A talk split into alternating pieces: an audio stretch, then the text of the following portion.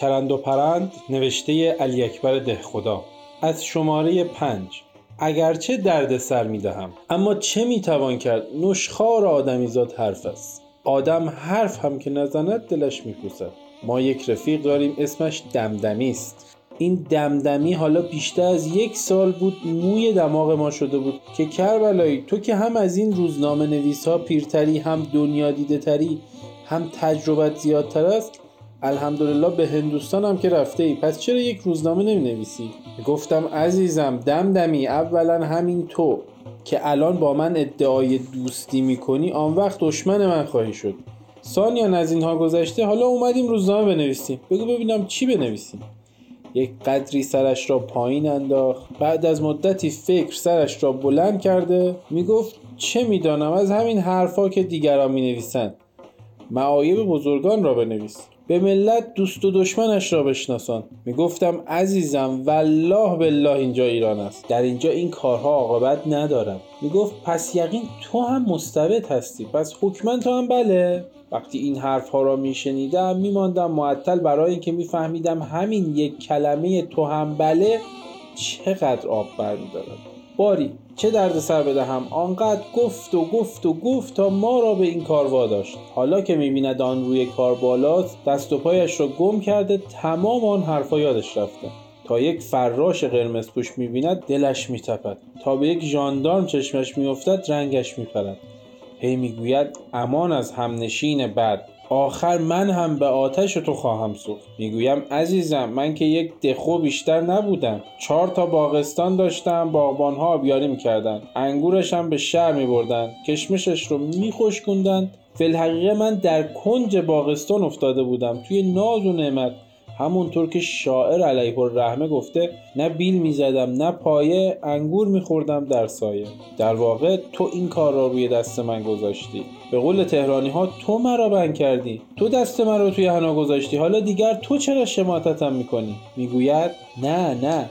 رشد زیادی مایه جوانمرگی است. می‌بینم راستی راستی هم که دمدمی است. خب عزیزم دمدمی. بگو ببینم تا حالا من چه گفتم که تو را آنقدر ترس برداشته است؟ می‌گوید قباحت دارد مردم که مغز خر نخوردن. تا تو بگویی فه من می‌فهمم فرهزاد است. این پیکره که تو گرفته ای معلوم است آخرش چه ها خواهی نوشت. تو بلکه فردا دلت خواست بنویسی. پارتی های بزرگان ما از روی هواخواهی روس و انگلیس تعیین می شود تو بلکه خواستی بنویسی بعضی از ملاهای ما. حالا دیگر از فروختن موقوفات دست برداشته به فروش مملکت دست گذاشتن. تو بلکه خواستی بنویسی در خانه صاحب منصبانی که برای خیانت به وطن حاضر نشوند مسموم در اینجا زبانش توپق می‌زند لکنت پیدا می‌کند و می‌گوید نمی‌دانم چه چیز و چه چیز و چه چیز آن وقت چه خاکی به سرم بریزم. چطور خودم را پیش مردم به دوستی تو معرفی کنم؟ خیر خیر ممکن نیست.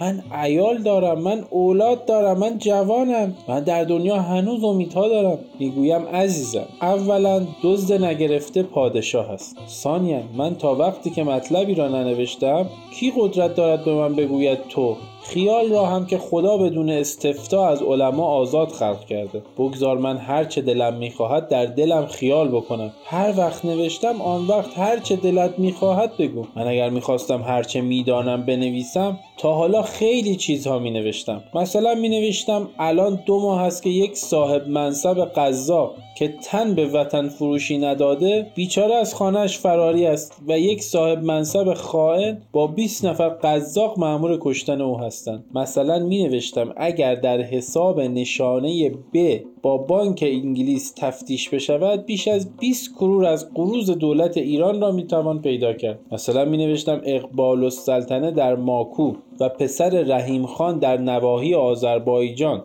و حاجی آقا محسن در عراق و قوام در شیراز و ارفع السلطنه در توالش به زبان حال می‌گویند چه کنیم؟ الخلیل یامرنی و الجلیل ینهانی. مثلا می نوشتم نقشه ای را که موسیا دوبروک مهندس بلژیکی از راه تبریز که با پنج ماه زحمت و چندین هزار تومان مصارف از کیسه دولت بدبخت کشید یک روز از روی میز یک نفر وزیر پر درآورده به آسمان رفت و هنوز مهندس بلژیکی بیچاره هر وقت زحمات خودش در سر آن نقشه یادش میافتد چشمهایش پر از اشک می شود وقتی حرفها به اینجا می رسد دست پاچه می شود می گوید نگو نگو حرفش را هم نزن. این دیوارها موش دارد.